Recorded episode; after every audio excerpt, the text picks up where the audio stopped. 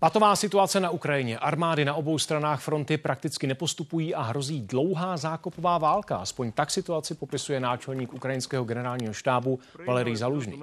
Kiev podle něj potřebuje nové vojenské schopnosti a technologie, aby průběh bojů zvrátil ve svůj prospěch. Je to jednoduché, vidíme všechno, co nepřítel dělá a oni zase vidí všechno, co děláme my. Abychom se dokázali z tohoto mrtvého bodu dostat, potřebujeme něco nového. A ještě konflikt na Blízkém východě, který od Ukrajiny částečně přetáhl pozornost na sebe. Izrael večer oznámil, že jeho armáda dokončila úplné obklíčení Gaza City. Nejen severní část pásma je stále terčem rozsáhlého ostřelování. V zajetí islamistů zůstává podle Izraelců stále přes 240 lidí. וסיוע אש מכלי טיס ומספינת טילים, מחבלים רבים נהרגו. הלוחמים ממשיכים למוטט את קווי ההגנה של החמאס בצפון הרצועה ולהשתלט על שטחים מרכזיים. No, dva velké konflikty a vztah k OSN teď probereme s dalšími dvěma hosty. Jan Kavan, bývalý minister zahraničí, bývalý předseda valného schromáždění OSN. Dobrý večer. Dobrý večer. A na dálku zdravím Tomáše Zdechovského, europoslance za KDU ČSL. Dobrý večer vám. Dobrý večer. K té zprávě z Izraele ještě jedna aktuální, která eh, těsně než jsem šel do studia, která zazněla a sice, že Times of Israel tento deník přinesl eh, citaci nejmenovaného izraelského činitele, který eh, říká, že zvažují, připouštějí krátké humanitární příměří v bojích, které pravděpodobně tedy bude probírat v nadcházejících dnech americký minister zahraničí Tony Blinken, který přijíždí do oblasti. Tak, pánové, Eh, pojďme se podívat na tu roli z OSN. Co může v případě eh, blízkovýchodního konfliktu a toho, co teď provádí Izrael, to znamená eh, hledání a likvidace teroristů v, v zhnutí Hamas v pásmu Gazy, co může zmoct, pane Kamane? No tak může toho zmoct poměrně hodně, záleží samozřejmě na vůli členských států. V tom posledním hlasování o té rezoluci, když 120 členských států eh, podpořilo eh, výzvu eh, k příměří, tak to ukazuje, že tam ta vůle je. Čili co může udělat? Může se pokusit o prosazení toho příměří, o deeskalaci konfliktu, o, což by mohlo vytvořit prostor pro zahájení jednání, respektive obnovení toho mírového procesu, který je zaseknutý už, už hodně dlouho. Um, Ale Parkamane, je, je skutečně možné, aby OSN udělala to, co říkáte, když nedokázala ani zlo nazvat zlem, když nedokázala odsoudit eh, ty, ty barbarské vraždy ze strany Hamásu na Izraelcích? No, já to tak nevidím, protože um, generální tajemník eh, pan Guterres um, ty akce Hamásu uh, odsoudil. Ale a to, v té rezoluci, kterou jste a, sám zmiňoval, není ani věta. Uh, ani slovo Hamas se tam jedním. Té větě to není, já říkám, opakuju znovu, Guterres to jasně odsoudil, ale řekl, že um, ty akce nemohou ospravedlnit uh, tu masovou uh, disproporční reakci uh, uh, Izraele, uh, kde teď umírají tisíce, uh, tisíce lidí. A za druhé řekl, Eh, že tu akci eh, Hamasu, kterou opakuju znovu, on odsoudil, nemůžeme vidět ve vzduchoprázdnu, že to má eh, mnohaletý, mnohaletý, mnohaletý vývoj a teď je třeba vzít úvahu. Pane Zdechovský, jaký je potenciál OSN v tomto konkrétním konfliktu?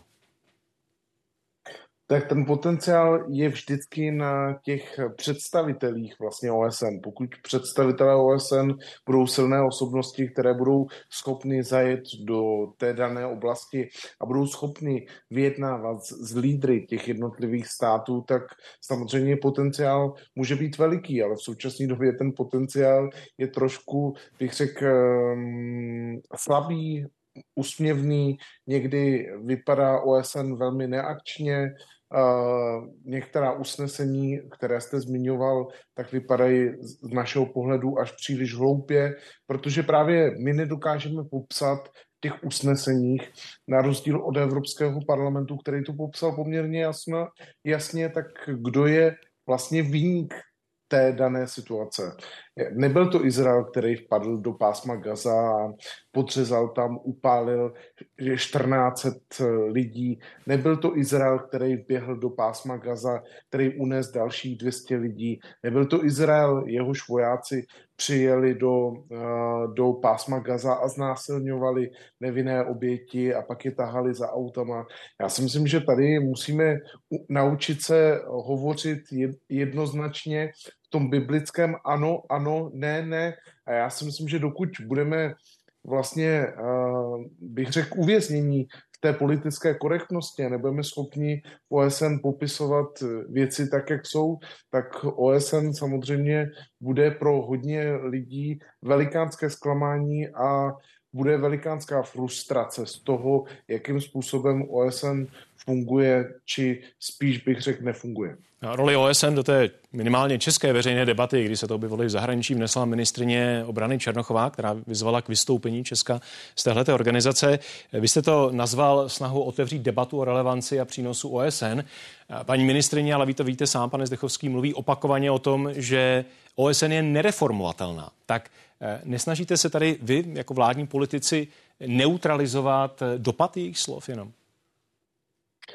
Tak já bych chtěl možná všechny ty věci vysvětlit v nějakém kontextu. Ona potom na to reagovala i Markéta Pekarová Adamová, což je eh, naše jedna z nejvyšších představitelek České republiky. Je to předsedkyně poslanecké sněmovny.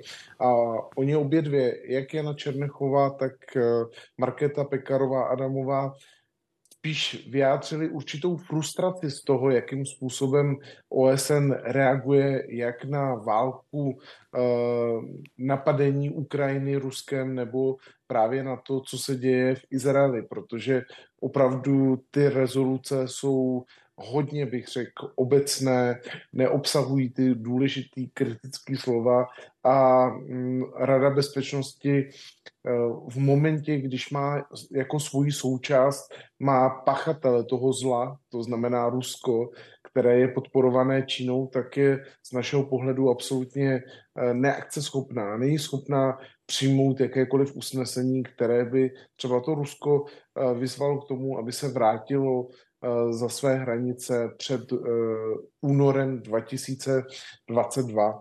A tady velmi často v české debatě zaznívá, že Česká republika by chtěla být eh, součástí Rady bezpečnosti.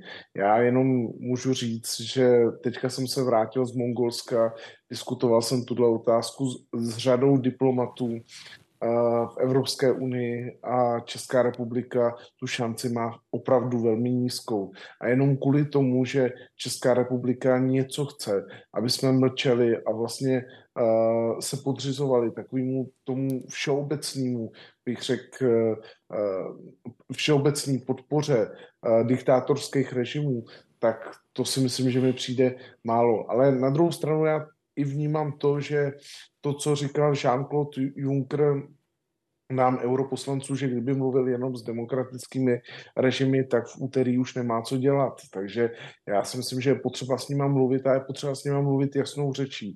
A OSN jako zastánce demokratických principů by měla zastávat jednoznačně pro demokratické pozice to si myslím, že to je to vyjádření Jany Černochové nebo Markety Adamové Pekarové. Eh, pane Kavané, pan Zdechovský tady hovořil o tom, že OSN není akceschopná. Pokud s tím nesouhlasíte, Nesouhlasí. v čem je OSN akceschopná v této konkrétní věci, ať už v případě Ukrajiny nebo v případě Izraele a, a teroristů z Hamasu? Tak pokud je OSN, tak je třeba rozlišovat mezi Radou bezpečnosti a válným shromážděním. Eh, samozřejmě, hm, bohužel, Eh, v posledních dekádech se ta, ty pravomoce přesunuly eh, z válného shromáždění, kde to chtěla charta OSN eh, hned po druhé světové válce, k Radě bezpečnosti. Rada bezpečnosti, tak jak je konstruovaná s tím právem VETA vítězů poslední války, tak je z mého hlediska často neakceschopná, respektive paralizovaná těma, tím vetem. Válné schromáždění tuto restrikci nemá, na druhé straně její rezoluce eh, nejsou um, závazné. právně závazné, uh, takže mají symbolickou dopad, ale mají svůj uh, velký vliv. Osobně se domnívám, že ta reforma, o níž jsme tu mluvili, je třeba provést tak, aby se zvýšila pravomoce valného schromáždění jako jakéhosi parlamentu světa a omezila se používání práva VETA. V tomto smyslu Rady bezpečnosti, ano. Hmm. A v tomto smyslu si myslím, že ta reforma je možná. Reforma Rady bezpečnosti, níž jsem se sám účastnil té diskuze, ta je velmi složitá a pokud se na ní neschodnou hlavní mocnosti světa, tak ta není realizovatelná. Pokud jde o, o tom, co tu říkal pan poslanec Zdechovský, tak já se domnívám, že ty rezoluce nejsou jaksi úplně obecné. Jestliže ta rezoluce žádá příměří, tak to je konkrétní akt. Kdyby se povedl, tak může kvalitativně změnit situaci jak na Ukrajině, tak v Gaze. Já jsem před několika dny se účastnil jednání výboru předsedu valného schromáždění OSN, které proběhlo v korejském Soulu a tam jsme došli 11 předsedů, eh, tam jsme došli k závěru, že je třeba prosadit příměří jak na Ukrajině, tak, eh, tak v Gaze. Což je ještě o stupínek dál, nešla ta rezoluce, kterou jste zmínil. Nicméně, pardon, že vám skáču do řeči, ale Prosím. pokud by eh, skutečně k nějakému příměří, teď myslím v tom, v tom konfliktu blízkovýchodním, no, no. Eh, došlo, pokud no. by nastalo, tak to nebude proto, že si to přeje valné shromáždění OSN v nějaké nezávazné rezoluci, ale bude to proto, že k tomu bude Izrael nějakým způsobem dotlačen, ano. jinými mocnostmi, například Spojenými státy, mluvil jsem o té návštěvě prezidenta, lépe řečeno šéfa diplomacie amerického. Tak eh, kde je v tomhle ta role OSN? Role OSN tu je, protože ani ty Spojené státy eh, nejednají jaksi ve vaku. I oni reagují na jednání v OSN, byť samozřejmě máte pravdu v tom, že OSN k tomu nemůže donutit. To je pravda.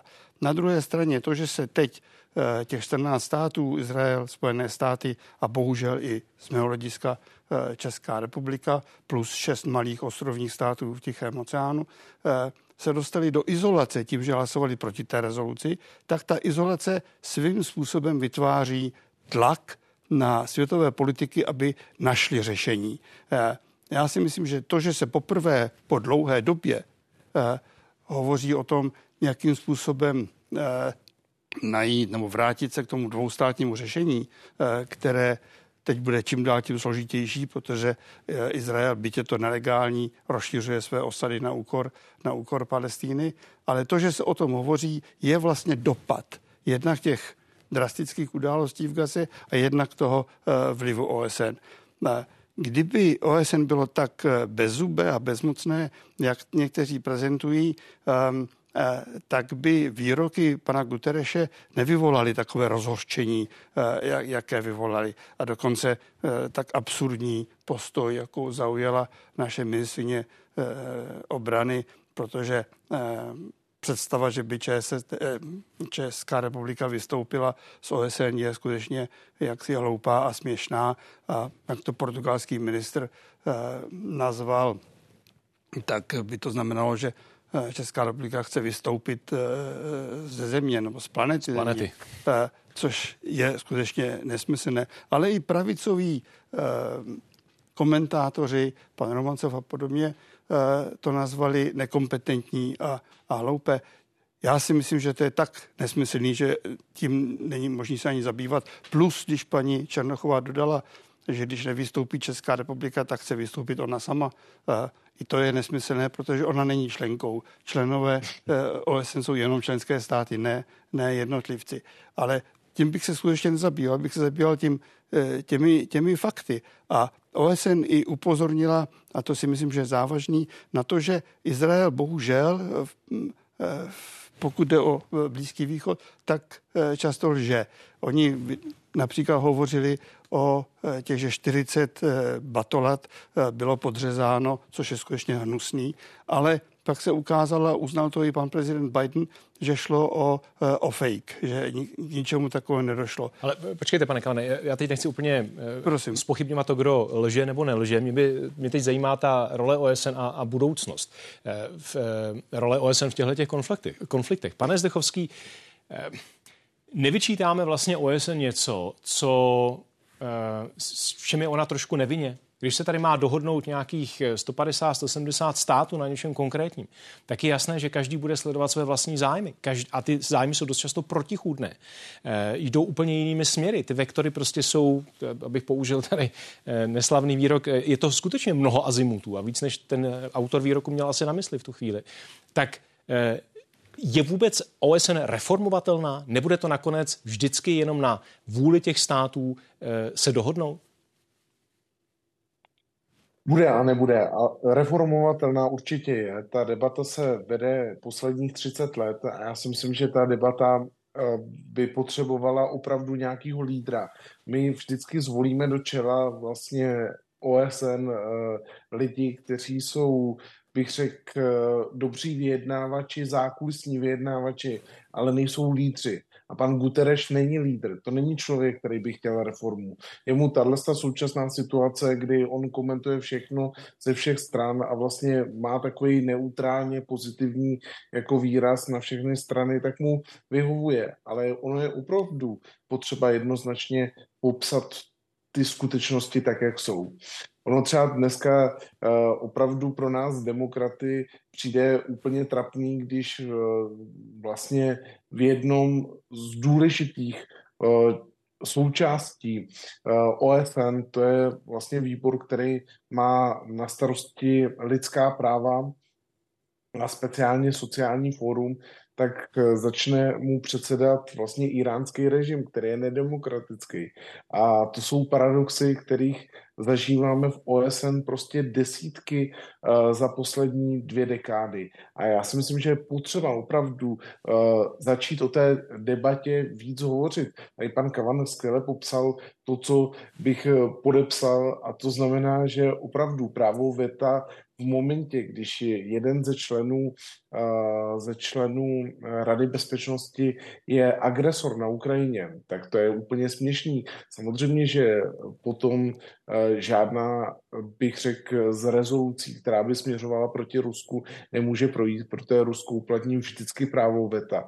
A já si myslím, že ten, to rozdělení toho světa po druhé světové válce tak jak eh, reflektuje dneska eh, to, jak vypadá OSN, tak si myslím, že je prostě nefunkční. A to tež jsou nefunkční některé z agentur OSN, které OSN zřizuje. Já konkrétně můžu říct za devět let v kontrolním výboru tak eh, minimálně tři agentury bych výrazným způsobem zreformoval, protože jejich činnost eh, je opravdu zvláštní a někdy bych řekl, že hodně netransparentní a hodně z mého pohledu bych řekl eh, sporná a já bych osobně opravdu navrhoval, aby to bylo daleko pružnější. Tak jako chci reformu Evropské unie, tak určitě bych chtěl i reformu OSN.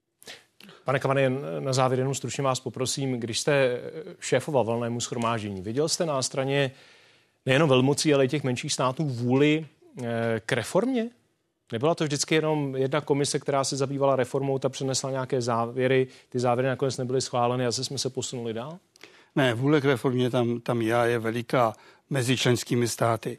Uh, neviděl jsem velkou vůli, nebo téměř žádnou vůli k reformě mezi um, stálými členy Rady bezpečnosti, protože ti by přišli o právo veta. Ve chvilku, kdy e, zrušíme právo veta, anebo je velmi omezíme, tedy tam, kde je možné ho uplatnit, tak se domnívám, že je možné hovořit o reformě i s těmito státy. Ale v, ve valném schromáždění ta vůle je, je, je velká. Je, ale abych mohl reagovat na, na pana poslance, na, eh, OSN je o vyjednávání. Čili jestliže je někdo dobrý vyjednavač, a to pan Guterres je, nebo já jsem osobně zažil eh, Kofi Anana, to byli skvělí vyjednavači. To je role OSN. OSN nemá armádu, nemůže eh, zasahovat i právě díky hm, Rady bezpečnosti do otázek míru a bezpečnosti efektivně, ale může vyjednávat. A to si myslím, že i v případě Ukrajiny, eh, kdy eh, loni v březnu v Istanbulu eh, málem vyjednali i, i mír, ale vyjednali i tu dohodu o obilí, o výměně politických vězňů. Vyjednavači v OSN jsou, jsou důležitý. A jinak si myslím, že uh, OSN skutečně popsalo skuteč, uh, fakta, jak o tom hovořil pan Zechovský. Jestliže řeknou, teď je na, Palest, na v Gaze více jak 9 tisíc mrtvých, z toho 40% eh, dětí, 30% žen, to jsou prostě e, nepříjemná fakta. No to, jsou, toho, to jsou údaje teroristická organizace Hamas. Ne, ale OSN je opakuje. O, o, o, I OSN, respektive ředitel uh, uh, UNRWA, uh, OSN organizace uh, v Palestíně nebo na Gaze, uh, tak taky potvrdil i, i, tato, i tato čísla. To si myslím, že, že je nesmírně důležité. Pokud je o ty agentury, jak o nich hovořil pan Zechovský, můžou dvě, tři být neúčinné, ale jsou tam desítky agentur, které se zabývají zdravotní situací, chudobou, Eh, rekonstrukcí po, po ozbrojených konfliktech, ty dělají obrovskou práci. Ale tam si... předpokládám zase nejsou ty organizace, které hovořil pan Zdechovský. Chápu to správně. On taky nemenoval, který, on neřekl, který to jsou, ale, ale já se domnívám, že eh, OSM v tomto smyslu, zvláště ty agentury, eh, hrají naprosto nezastupitelnou nezastupitelnou roli. A dáme jenom na závěr ještě prostor panu Zechovskému, pokud chce reagovat na vás, pane Kavane. Ne, já moc krát děkuji za tuhle tu věcnou diskuzi s panem Kavanem. On je opravdu velmi zkušený diplomat, ale já jenom chci říct, že ty, těch údajů, těch 9 tisíc mrtvých, to opravdu jsou údaje Hamas. To jsou jejich ministerstva, eh, ministerstva zdravotnictví. Ale o tom tahle debata není. Ta debata je třeba Eh, my tam posílali poměrně velikánské peníze a když jsme byli potom na kontrolní misi s Evropským parlamentem, tak tato organizace nám je horko těžko ty peníze dokládala a ukazovala nám tam projekty, které vlastně v úzovkách jsou započítaný dvakrát a další a další věci. Ano. Eh, status uprchlíka který je jako od nevidím do nevidím, to znamená 40 let někdo je vedený jako uprchlík, z mého pohledu naprosto nesmyslné. A potom ohledně migrace, tak tam samozřejmě uh, ty organizace, které jsou spojené s OSN, tak uh, z mého pohledu nevždy odváděly úplně nejlepší práci. A já bych osobně vsázel třeba na evropské, evropské uh, organizace. Pane Kamane, jednu větu. Ano, jednu větu. Pokud jde o ty fakta, ehm, to nebyl Hamas, ale ředitel odboru eh, OSN, pan Lazarini, který řekl, že teď za poslední tři týdny eh, v Gaze bylo zabito více dětí, než bylo zabito ve všech konfliktech na celém světě od roku 2019. To je pro mě eh, hrozně hrůzný fakt. No, já jenom z, znovu zopakuji, že tohle nemělo být tématem naše debaty. Naší debata, naše debata se měla, eh, jak se týká reformy OSN, nebo reformovatelnosti, lépe řečeno OSN. Tomáš Zechovský, Jan Kavan, pánové, děkuji mnohokrát za to, že jste byli hosty tady v událostech komentářích. Díky. Děkuji za pozvání. Děkuji za pozvání, hezký večer.